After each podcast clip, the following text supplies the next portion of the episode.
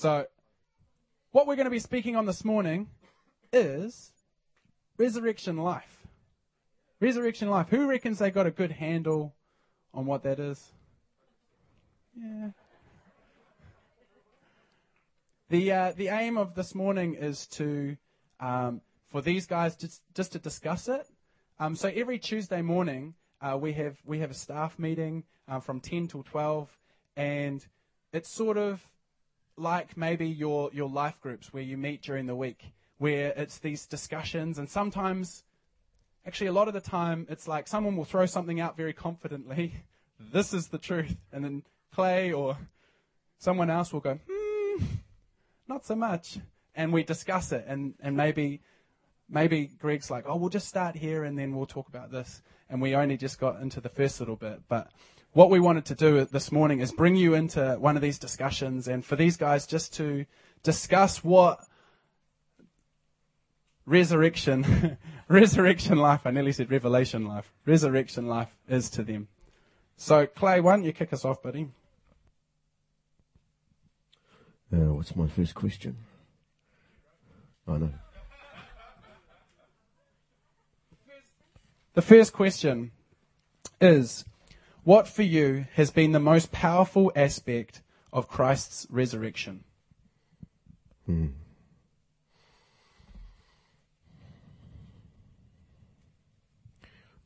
Most powerful aspect of Christ's uh, resurrection uh, for me has been that that same resurrection has been offered to me, and because he was raised from the dead, I also would be raised from the dead, but not, not just a, a physical uh, death, not, you know, the end of days and heaven, new heaven new earth, but raised to a, a new life now. Uh, when he was raised from the dead, he was raised into a new life and, and everything was different. He was different. And, and that's the same for me what was accomplished in him was accomplished so that the same thing could be accomplished in me. And Romans 6 talks about just how we were buried with Christ through baptism. We are raised with him into a new life. And so for me, the greatest thing is, you know, not that the Son of God was raised from the dead. I expect that. I expect that God can raise, raise him, his son and, and would want to, but the fact that that's for me as well, that I am through him raised to a new life, a new life now and a new life in eternity. Was it an automatic change though? Was what the new life? Yeah. Uh, it happened straight away. Well, positionally, spiritually, yes. I believe that there was a transaction that that occurred in the spiritual, uh, but as is often the case, it takes a, a while for my mind to catch up. It takes a while for my flesh to catch up. And I think that's actually the ongoing journey of sanctification, that it takes a while for the rest of me to catch up. Uh, it's, it's like I'm, I have a new life, but I'm still partially blind to it. I can't see or discern what it is He has for me. So my journey with Him is these scales being continued to pull off so I can see the life that He has for me and choose to live in it. So yeah, some things I think are instantaneous, but I think f- walking out the reality of them, yeah, I've still got a ways to go. Cool. Mel, most powerful aspect of Christ's resurrection? Um, I think it's, uh, for me, it's been um, that in, in death and being resurrected, it's in union with Him and the and coming to life in Him, coming alive in Him and to Him. Uh, so uh, yeah, it's the it's the union and the knowing the intimacy we can have with Him as as one. And um, I just want to read uh, Romans because this was amazing. Um, stuck out the other day. Romans four um, six. I'll just start from. Uh, for when we were still without strength, in due time Christ died for the ungodly. For scarcely for a righteous man will uh, for a righteous man will uh, one die, yet perhaps for a good man someone would even dare to die. But God demonstrates His own love towards us in that while we were still sinners, Christ died for us. Much more then, having now been justified by His blood, we shall be saved from wrath through him.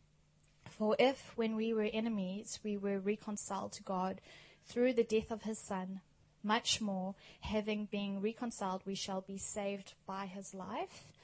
And not only that, but we also rejoice in God through our Lord Jesus Christ, through whom we have now received the reconciliation. And I think it's um, to rejoice in that, that not only have we have I been reconciled to him because of separation, but now I live through him and in union with him through the resurrected life of Christ. That I'm no longer, uh, we're not two entities, not just me by myself and him on his own. It's now through the baptism, through death, and through um, the resurrected life. We, I'm, I'm raised with him, and I'm now with him, and we are now one. You know, coming into the oneness of Christ. So for me, that's it. I think the union. That's the greatest aspect, the intimacy for me, anyway. To now be with him as one. Yeah, sure. Um, 1 John 3 um, 16 says, No greater love is this than a man should lay down his life and uh, for, for another. And for me, I think I am overwhelmed by God's love um, in sending his son to us um, to lay down his life for us and, and the the extremity of love is not something that I can I can comprehend in my own mind. Um, but as the Spirit has revealed that that love uh, didn't die with him and go with him when he ascended, it came in and through his Holy Spirit to dwell in me that I can also share in that same love with with you, and that the body of Christ is now um, is now the hands and feet of that resurrected life. And um, so for, for me, it's been that fantastic journey of recognizing that when, and the necessity for the seed to die and for fruit to come forth, um, that in the same way, he's doing that same work in my own life, where um, I have to put my own way of of uh, flesh or of, of the way in which I think love is defined, that was put to death through the resurrection, uh, the death and resurrection of, of Christ. And now his love has been deposited. It has been something that has been established. And um, it's, it's fantastic to, to know that that comes from him and from him alone. And to experience that and to be able to share that because it's not something in my own strength. It's not something that I can muster up, but it's something that He deposited in and through um, that act. Yeah. Okay, so I'm guessing it hasn't been a one off revelation. Is that right? So each time, does He sort of give you um, revelation that builds on the last? So it gets bigger and, and a deeper revelation? Would that be right? Yeah, I mean, for in particular with this, uh, with the aspect of seeing and um, and knowing His love, he he goes that step further and of revealing more of uh, of the picture, uh, and um, and it's not a a putting of, of condemnation that you haven't reached it yet or anything along those lines. He's just saying, look, open your eyes to the magnitude of, of who I am, of what I did, um, and allow that to become your reality.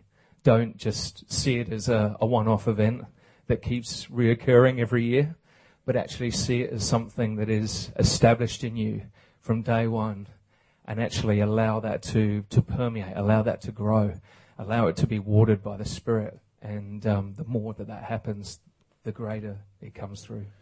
Okay, so, because this is something that I, I sort of think about often is it's like if I don't have the full revelation right now, like you know that there's there's there's more to it than what you currently know or comprehend, then what's your responsibility with what you have?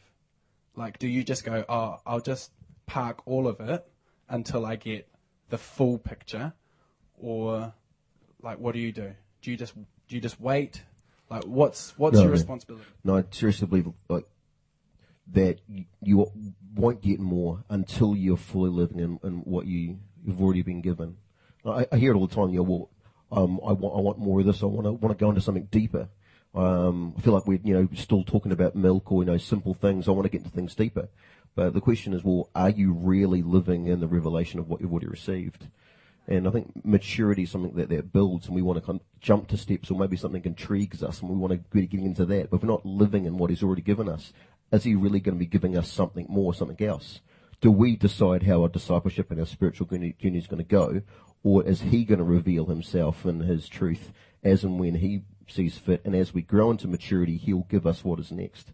So no, I think we need to fully grasp what we've already received, live in that, and as that maturity grows, then comes what he decides is next. Do you think we can speed it up? Like, be obedient. Yeah, that'd help. yeah. Well, this, this is my testimony. I dragged my feet time and time again, and so I didn't grow because I wasn't grabbing hold of what he already showed me. So, yeah. I think um, we limit, for most of the time, the outpouring that He wants to do within us because He sees the true state of our hearts.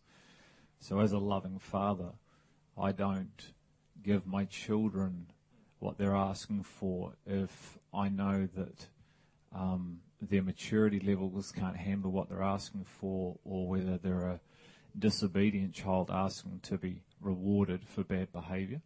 So he sees the true states of our hearts and he knows what we can handle. And, he, and because he can see the heart, and like what Clay was saying, he knows what we're doing with what we already have or what we've never actually partaken of. Um, and so, you know, like he says, if you ask, you can knock, you'll find. But there's also the motive aspect of the heart's required, and there's a number of issues or a number of tensions that exist within that that thing. But ultimately, um, I long to bless my children, my physical children. It's my heartbeat. I long for them to receive and for them to become all they can be. But at the same time, love will not give um, if it knows that that very giving of what that could be could even destroy a person or, you know. Okay. So is it a bad thing then to still be in, in, in an immature state? Like, because I think we often think, oh, I'm an adult, I shouldn't be treated spiritually as a kid. Is, you know, and then and then we sort of work towards how do I mature and how do I, you know, because I don't want to be called a kid anymore. So, and it, and it can almost be deemed as though milk is bad because I should be an adult. Do you know? Do you hear what I'm saying? Like, is it a bad thing to be there? Well, I, I just think it's it's like I think I'd reword it and say, do we want to grow and become all we can be? Um, I guess if, if Madeline or Lily, us, uh, they're six and nine, and if they're still at the maturity level of a six and a nine year old when they're 20 and 25, um, there's probably something wrong with that picture. Um, they're not certainly going to be a responsible adult if they're still acting like a child. Um, that's not my heart. I want them to grow and mature and to be able to partake of everything that a 20 year old would partake of. So ultimately, I think it's just a choice. And I think God would have us maturing. He's looking for a mature bride, He's looking for mature people. It's His heartbeat, it's His passion, it's His desire. So ultimately, it's our choice as to whether we mature or not in the Spirit. Um, that's where the, the, the tension lies because, you know, people think they're mature because they've been walking with Jesus 30 years, um, but they may have just walked one minute 30 times over 30 years, you know. So physical age has nothing to do with maturity. So would you say then the goal is simply to be growing rather than stay where you are? I think the goal is to know Him, and through the knowing of Him, you'll grow. And so um, it's only at the true knowing of God within you that you actually grow and mature. And if I can just say this as part of the first question, for me, um, the greatest aspect of the re- uh, the resurrected life is the knowing of God I now carry within me. Um, that's what that has done for me through His death and resurrection. that revealed position of Christ within me has birthed life. And the second aspect is what Clay was saying is that the possibility to know Him a level within you where you're able to utter the same words as the Apostle Paul and say, you know, compared to knowing you, my life was a load of rubbish before.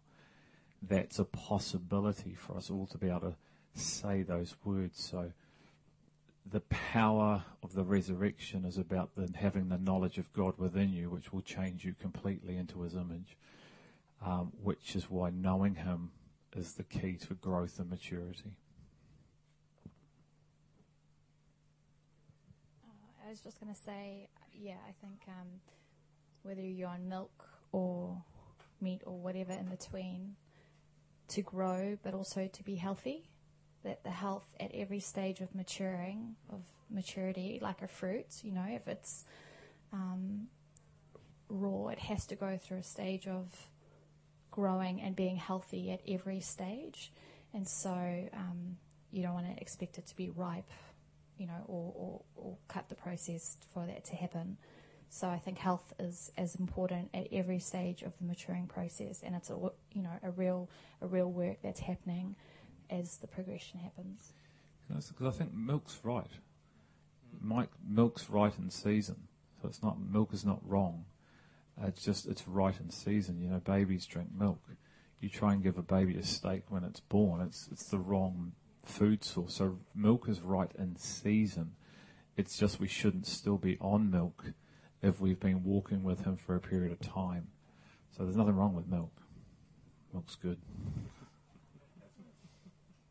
Right, let's talk about life. Romans 6, Paul talks about being raised to a new life. What is that new life? Go.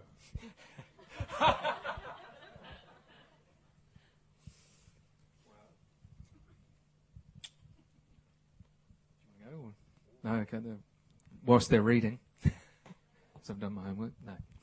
No. this is what staff meeting looks like when a hard question gets asked. Heads down. Can I go to the toilet? oh my goodness, how do you how do you describe new life? I think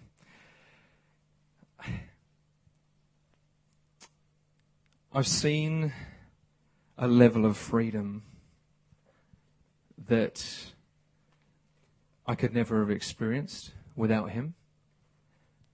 Being present in every step of the journey. Like whatever circumstance, whatever thing that you go through, the, um, the opportunity to press in to him, to come to a place, just as we've been talking about the importance of knowing him, to uh, a measure and a continued measure that he is who he says he is. He is in control. He is the one who um, defines and communicates and shares and wants uh, all of us um, so close um, to him. And I'm not saying that that's been an easy thing at all to do because there's been a heap of letting go that has been part of my journey, um, that he has seen key things that my heart has been handed over to. And now he's starting to reclaim that. And as he reclaims every, every step of that, whether that's my, um, uh, my family, whether that's my finances, whether that's um, even my own perception of who God is, um, freedom comes. Freedom comes. Freedom comes. And I can't describe the peace that that actually um, gives, but it is. It's it's an assuredness of of who, who He is. It's an assuredness that whatever comes our way, um, and particularly in in the season and in the times that we're in, I I know Him. I know my God, and and He is, um, without doubt, the only person that I could uh, trust my life with. He is the the only person that I could see um, taking um, taking those concerns, taking those worries, and and leading me into that new life. And so, for me, freedom would would be the top, uh, of that. Awesome. Mel, what is the life and how is it different from your old life?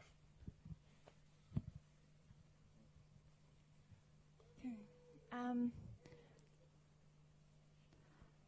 the, uh, yeah, I'll try. I'll I'll try my best to to describe it, but it's it's like I've been thrust into his life and into his uh, purpose and his world, and uh, so it's it's living within his context. Like my little life is now being swallowed up in his, and and so. Uh, everything uh, is influenced by him. Every uh, everything I ever think of, um, I go to him on, and every move I make, I, I want to hear from him.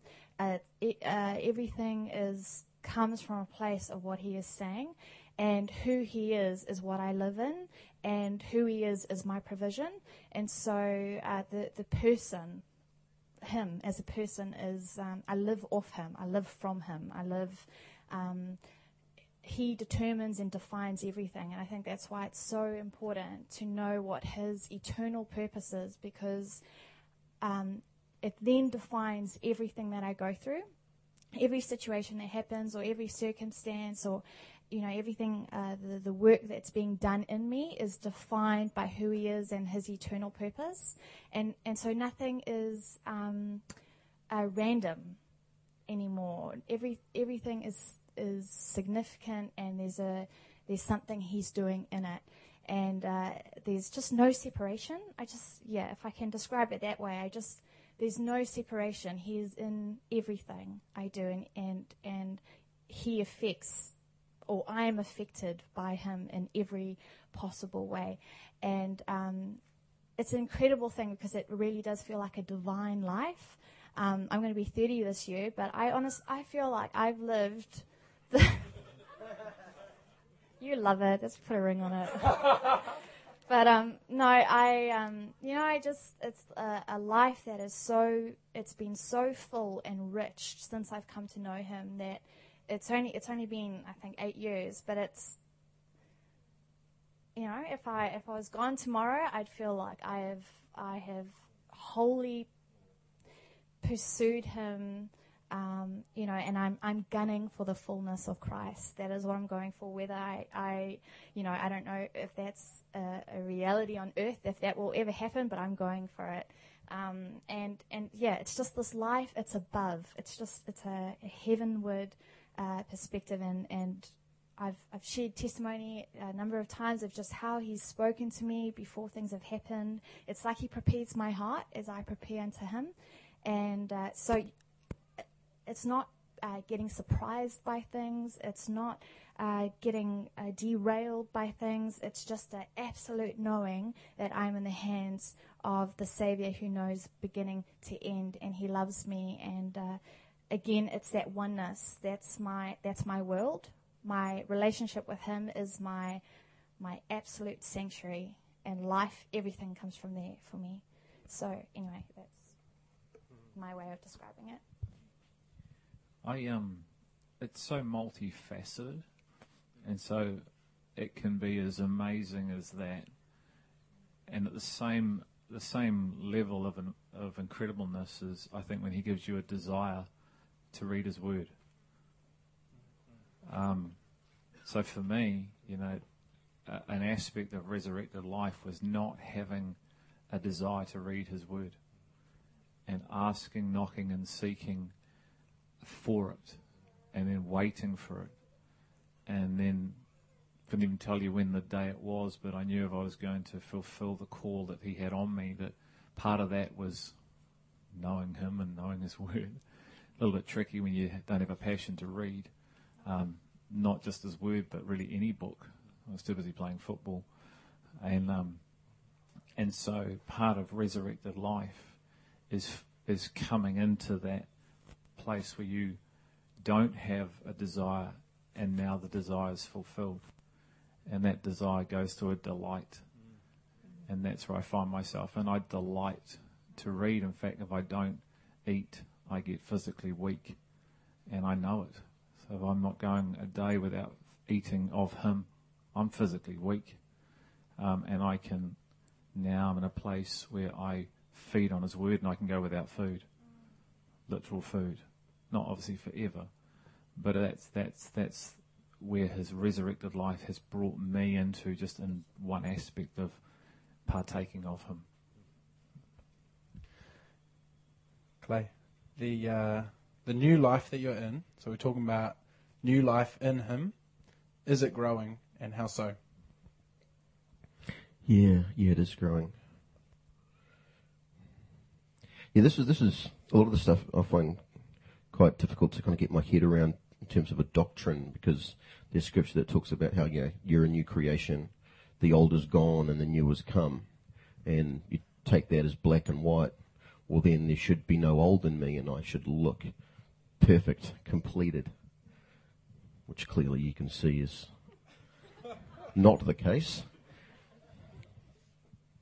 And talking here about we've been raised to a new life. The you know, the old is dead in Romans six, and so we're we're a new life in Christ. So why why don't I look like Him? Uh, it's a constant frustration for me. But it turns out it was also quite a frustration for Paul. And you, you read from Romans six through Romans seven into Romans eight. That he's talking about a battle. He's talking about a battle between old natures, and it seems like the old nature is still present in fact, his words in, in Romans 7 are, uh, we know the law is spiritual, but I am of flesh, sold into bondage to sin. For what I am doing, I do not understand, for I am not practicing what I would like to do, but I am doing the very thing I hate. But if I do the very thing I do not want to do, I agree with the law, confessing that the law is good. So now no longer am I the one doing it, but sin which dwells in me. For I know that nothing good dwells in me, that is in my flesh. For the, uh, the willing is present in me, but the doing of the good is not. For the good that I want, I do not do, but I practice the very evil that I do not want. But if I am doing the very thing I do not want, I am no longer the one doing it, but sin which dwells in me. What I find encouragement is here is that uh, he is grieved by this. And that, I think that's what's different. Before, he lived his life however he wanted to live. Now there's grief in him as the conflict of the Spirit of God within him comes against this sinful nature. And this is something that he is growing through. So Paul doesn't present himself as this complete picture, this, this finished work. The cross was a finished work, but the outworking of that in this new life is something that he has to grow into. And he, he says, you know, I'm the, I'm the, the worst of sinners. So I take encouragement that the apostle Paul was still growing through this and he still stumbled. So I'm not going to sit under condemnation when I stumble. But like him, I want to continue to see my heart purified. And as that happens, and I come to know him more, that work is will be translated through the life that I live. So yeah, yeah, this new life is is growing in me. I mean, I think it's there, complete within me, but I've got to see it released, and that's that's the journey. And it's a lifetime. Yeah, yeah, it is. Yeah think it's a lifetime, but um, it's not like the the process is a lifetime, but you can be on the other side of that process for a lifetime as well. So you can be in the life of a lifetime, and so it's just there's a tension there, um, because ultimately, and I agree with everything Clay just said. But the same man said this: I strive according to the power that works within me. I've met a person that my life was rubbish compared to the, the life I now live. So we, you know, the, the full picture of Paul was a man who was on fire. Even though he said those words, he was still way, way, way, way in the in the distance of abundant life within him. Mm. So I think he's he's encouraging us fully, but let's but at the same time, you know, let's understand that he's also he was a man that was overcoming yeah, um, I probably should add to my comments. I did make that sound pretty emo. He's uh, he's not living in constant frustration and grief. To the contrary, he's actually living in joy. So here's a, Paul is a man who's not fixated on his sin. He's, that's not his focus. His focus is on God, and in God he finds joy and he finds peace. Uh, he's he's committed to you know, ongoing spiritual formation and, and growing in his relationship knowledge of the Lord. And that trans, ongoing transformation. But you know, he's not fixated on sin, so he's probably not as grieving and frustrated as perhaps I made out. But um, I don't know.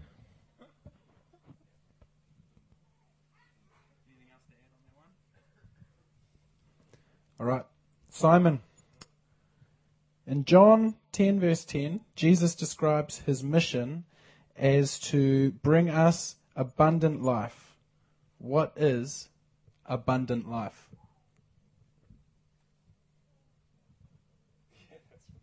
I should have answered the last one. Um. Yeah, gosh. Um, I think we I think we had touched uh, touched a, a, bit on it um, with with what the guys were talking about previously because I think, and this is this is just sort of in my journey um, that um, we we as believers we do we we, we do focus on um, we can focus on our sin um, and uh, allow that to be the thing that uh, comes between us starting to see um, what this abundant life uh, can be, and, and consider that to be the barrier that um, that separates us. Um, for me, um, the the change in the turnaround was actually when he said to me, Simon, if you stop looking at the sin and start looking at me, then you'll start to see what this abundant life can be. Because everything that you're worried about, everything that you're hung up on, everything that's becoming an anxiety for you or that you're trying to be good for me, um, is taking your attention away from the possibility of this abundant life. And so the, the journey towards abundant life for me and, and, um, and what I'm seeing is that as I start looking towards the Son, as I start sitting at his feet, as I start um, chewing and and and taking time to to sit and to talk and to worship and to love, all of that stuff becomes nonsense. It strips away um, because it isn't my focus anymore, and um, and I think that that can choke us. That can be the very, you know, or at least one of the, the things that um, that gobbles us up from actually experiencing abundant life is is where our focus lies. And and we have been on a, a fantastic journey about, you know, even focusing on the shadow of Christ, where, you know, instead of turning to, to towards the face and actually getting the full picture. And I think the fullness of, of, of, of Christ and, and what we what we read and what we've seen in, in Ephesians uh, four is is available to us um, as we as we turn our attention to Him. So that has been my journey towards uh, abundant life and more and more so of that freedom that I talk about is that as I journey this out with brothers and sisters as well, discipleship is, is massively important to this abundant life process because if I'm, if I'm journeying on my own thinking that I've got it and, um, and then, um, go off and do my own agenda and actually don't draw others into that journey and actually allow them to, to speak, um, to speak life, to speak love, um, into into the situation, then actually, um, yeah, I, I, can easily fall into a state of, of being deceived. So I'm I'm massively dependent upon the body. I'm massively dependent upon Christ to define what that abundance looks like, and yeah, that's the journey. So, um, just just something that just sprung to mind from what you're saying. Um, I remember like one of my early on staff meetings. Um, this is like four or five years ago, and and um, Greg asked me the question directly across the table. He says, "What what is the life that, that you're living in at the moment? Like, tell me something that's living to you." And immediately I went to my bank of awesome stories of what God has done, you know, and, and my testimony bank, and oh, and He's done this, and and he did this, and he did, and Greg was just like, no, what is living right now?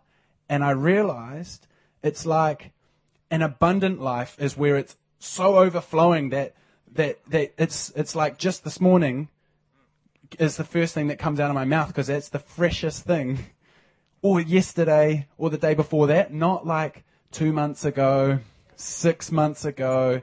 Last year he did this incredible work in my life and not much since then. You know, like it's like, it's like this overflowing life that just goes on and on and on because it's, he's doing the work in you. It's not like a one off. And sure, there's like significant things that stand out or significant things that are a turning point, but they shouldn't be the bank that you that I that I fall back on and like, oh, which awesome story, story should I share now to show that I'm in this life?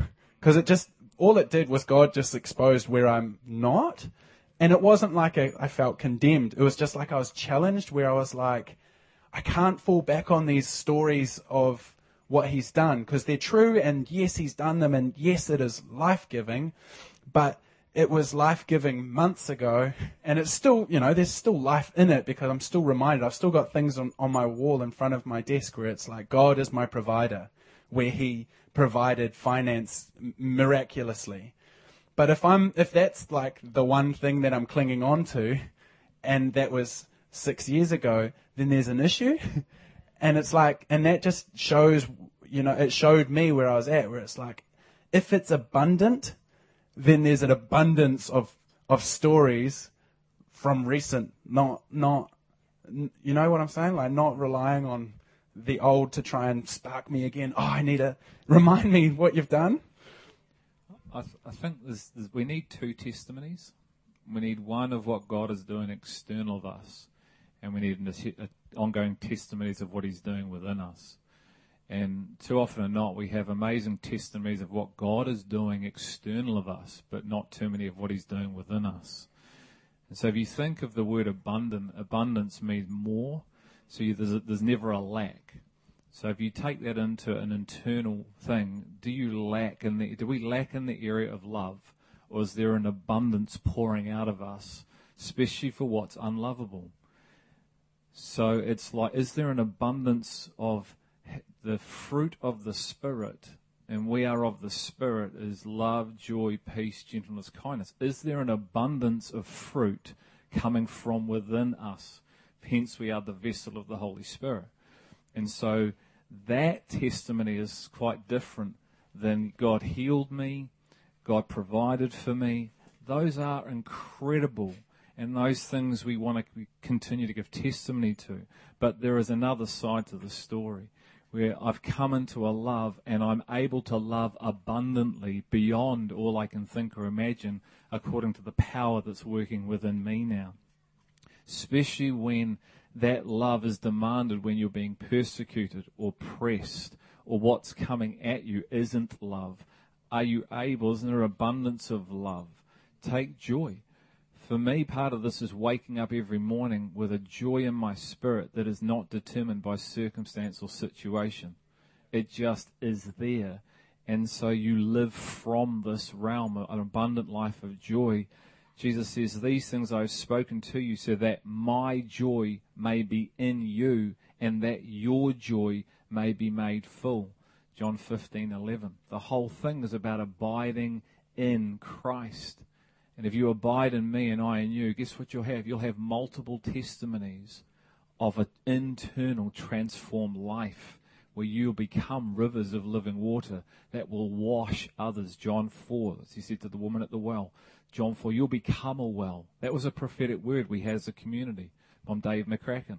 Wells would go out and refresh dry ground. We are to be the well. The living water is where? Within us. Who's the living water? Christ.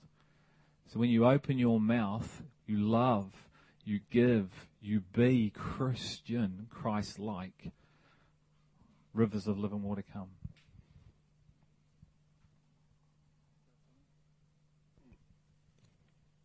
Abundant life, abundance, perissos, exceeding some measure, the standard measure, over and above, more than is necessary, a greater measure than is normal.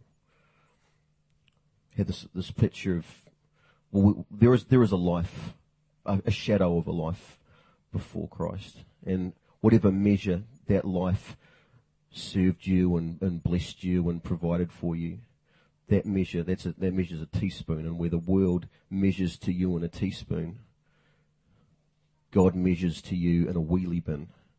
There's just this, his, the, the way, he, like his love, if the world loves you in a raindrop, God loves you in an ocean. The measure in which he deals is just far and over and above what is standard, what is of the world.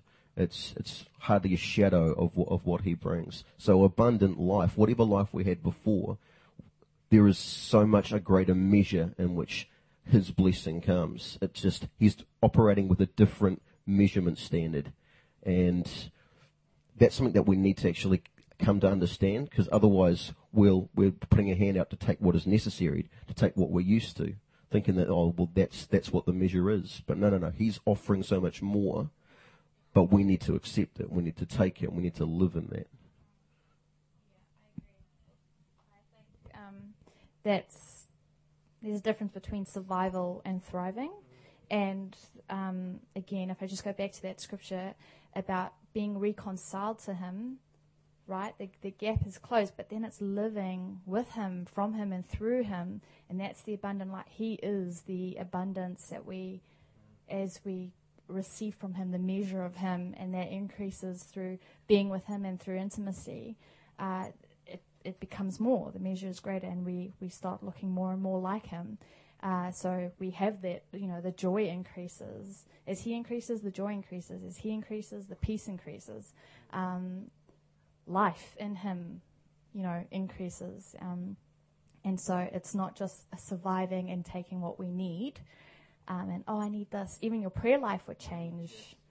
It could go from, you know, and receiving's good. It had, you know, I think the disciples, you know, they had to learn from him and, and take his yoke, uh, have their feet washed by him. Peter's like, this is crazy. But he's like, no, you need to learn from me because I'm going to expect this of you uh, with others. And so the abundance life comes from receiving from him, learning from him, being in yoke with him. Uh, so, and then it pours out, and we actually can walk like him and love like him and give like him. And so, again, the, he is just the he is the abundant life, and it's it's when we receive from him that we can pour out. And that's internal, eh? It's like being able to love like him isn't external because that runs dry. It runs dry pretty quick for me, you know, and it's so it's got to it's got to be in you to come out. Otherwise, it's just like, okay, Lord, that was a good test, and I see where I'm lacking, and I actually need more of you, and so you come back to to Him, eh? And and it's like you just realize, man, I, I need more of you because when I'm tested or when someone pushes my buttons, it exposes just how little is actually in me to come out. And that's and I think that's you know that when we talk about dying to self, that's the incredible thing of just just being humble. I mean, we're we're coming before Him like.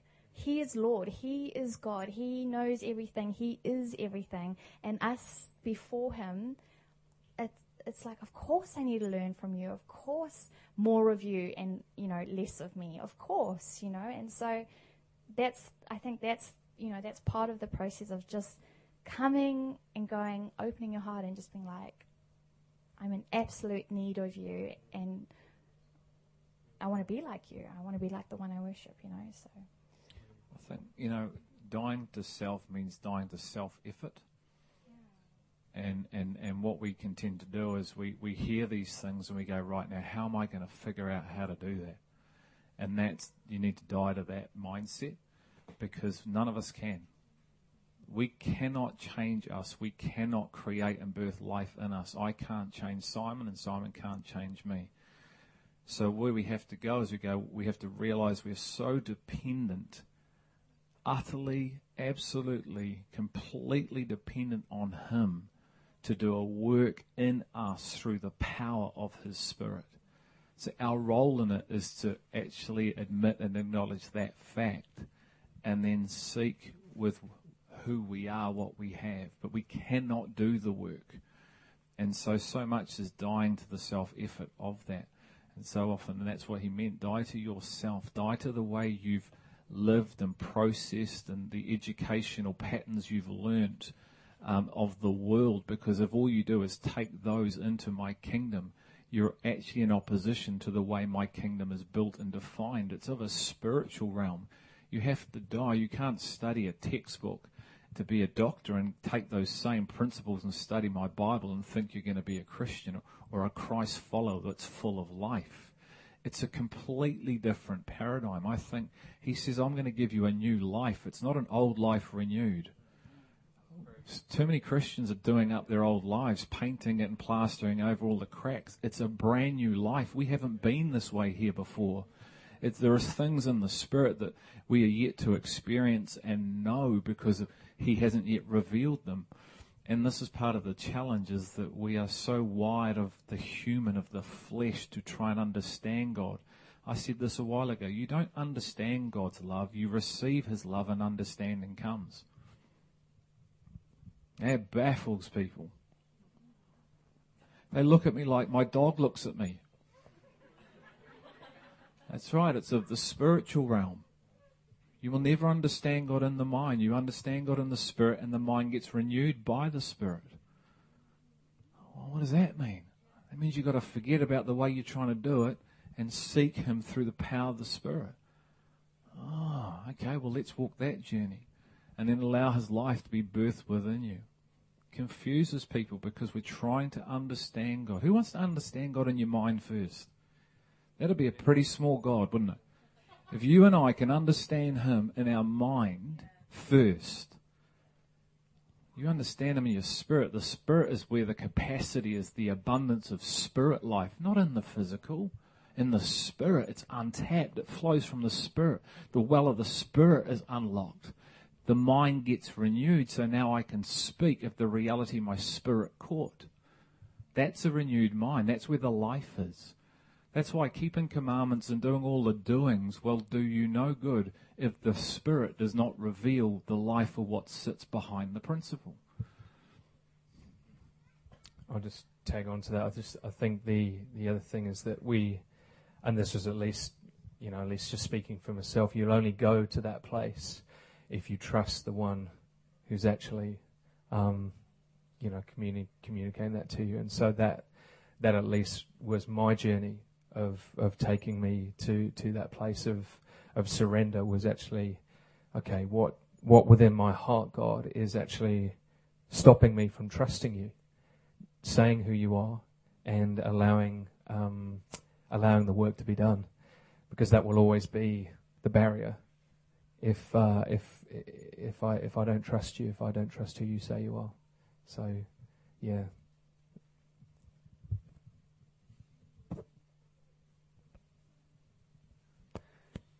how can we experience more of His abundance in our life?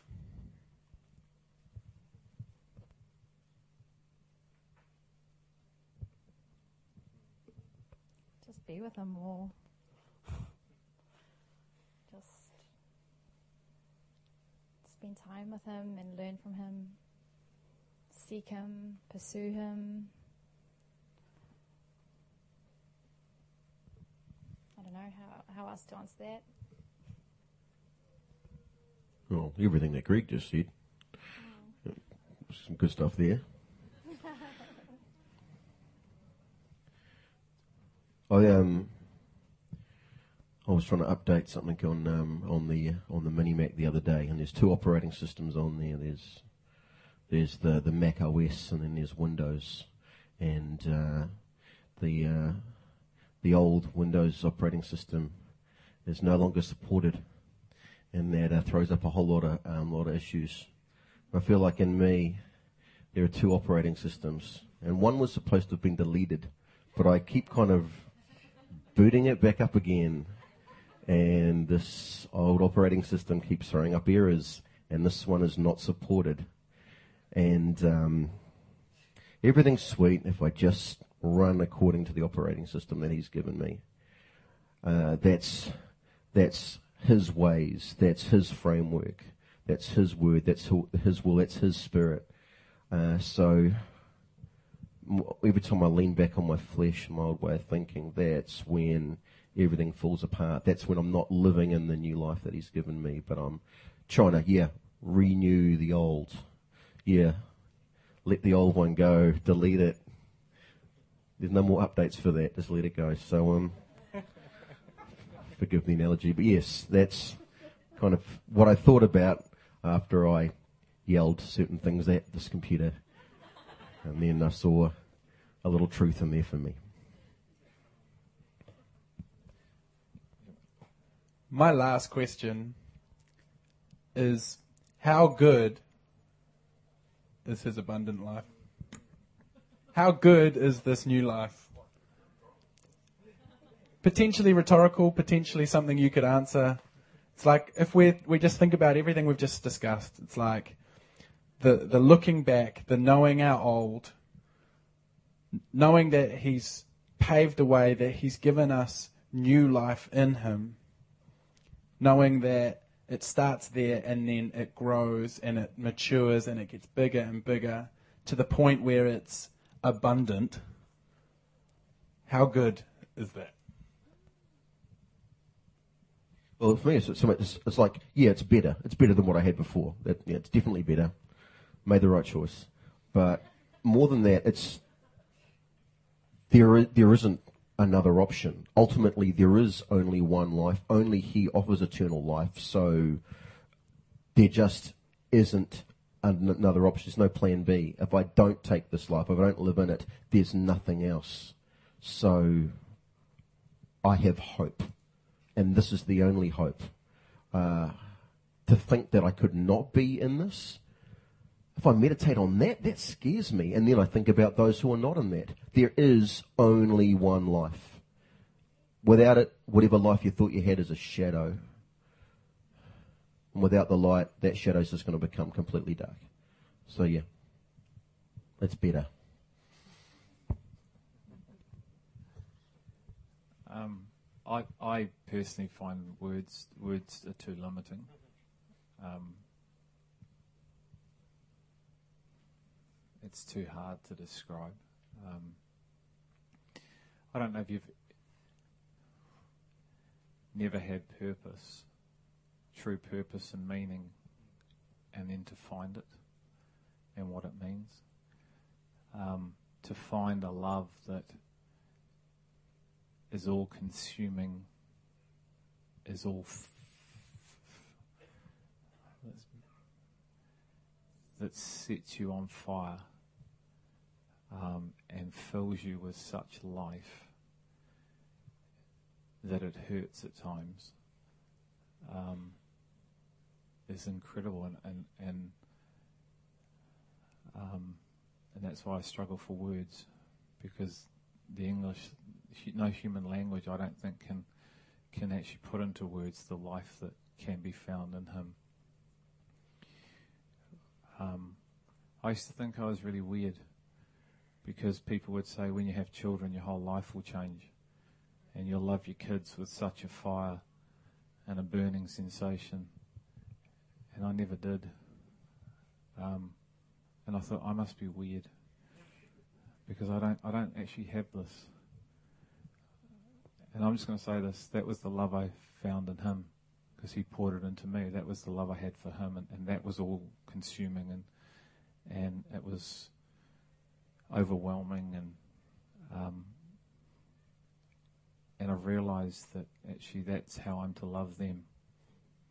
Um, this other love was, was, was a little bit limited because if they never met up to the standard that I had for them, then then my love would come out, not this unconditional love. So, um,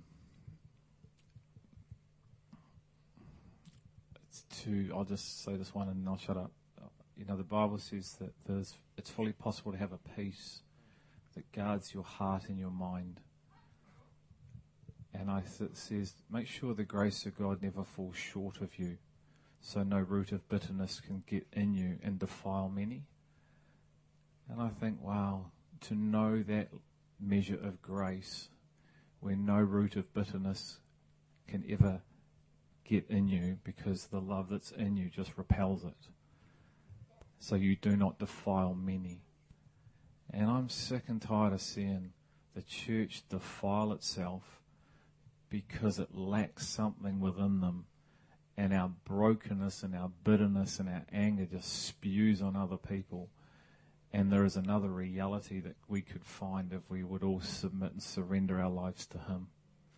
And the church would be one. So it's this incredible, He is this incredible person that is hard to put words to. For me, I think um, abundant life was uh, epitomized in that uh, Galatian scripture where it actually talks about. Um, you know, we, we've we've often looked at it as the fruits of the spirit, but it actually says fruit of the spirit, and it's a person, and coming to coming to know the person who is love, who is joy, who is peace, who is patience, who is kindness, and having that poured into you, like you just you know that you know that you know that you're living in it um, because it's it it transforms you, um, just as what we've been talking about from the inside out.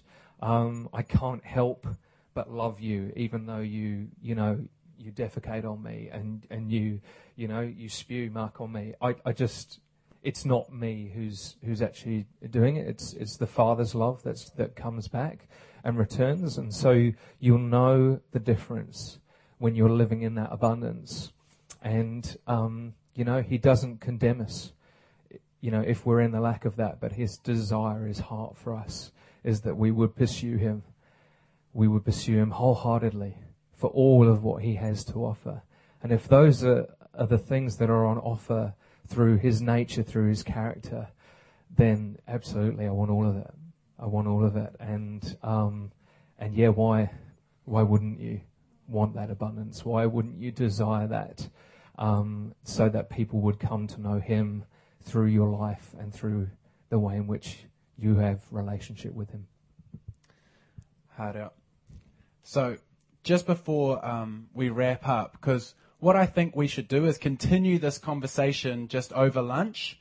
Um, but um, just before we close, I want to ask if anyone has a question or they need clarity on something that was said today. Um, not so much giving your own answer to something, because we can do that over lunch, but asking question if there's anything that was said that you're like, oh, that didn't make sense, or did you mean this when you said that? Is there anything? Be bold.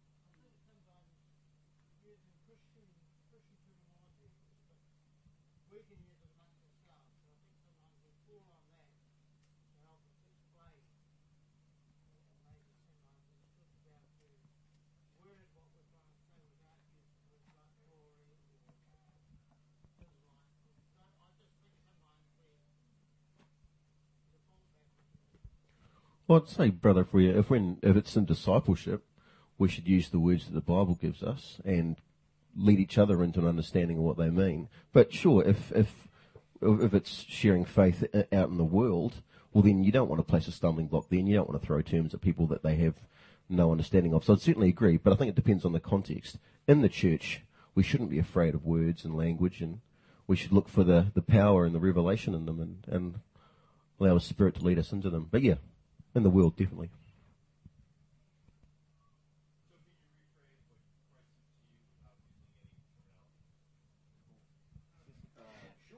Everything.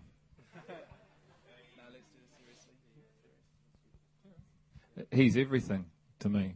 So you, whatever, and that's going to be hard because he is the air I breathe. Without him, life has no meaning. Well, that might be from your perspective, but it's not from mine. Because so I'm saying my heart, I'm saying he is my everything. He is, he is, um, my everything. You know, without him, um, nothing makes sense. And if he's not in the picture, then nothing makes sense. Um, so yeah, he's, he's my, he is my, literally my, my everything.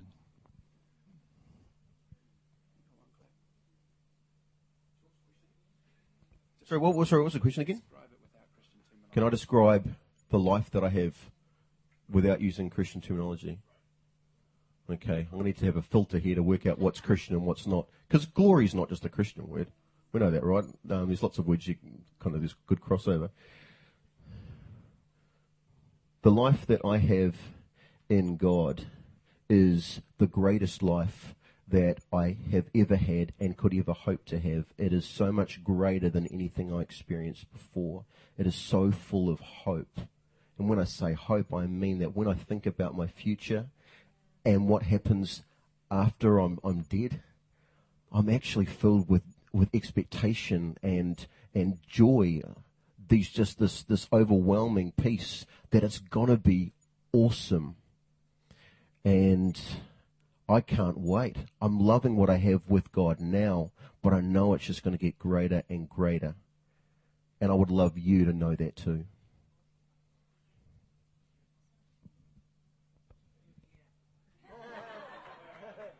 Let's hit the streets of Wainui. Let's go.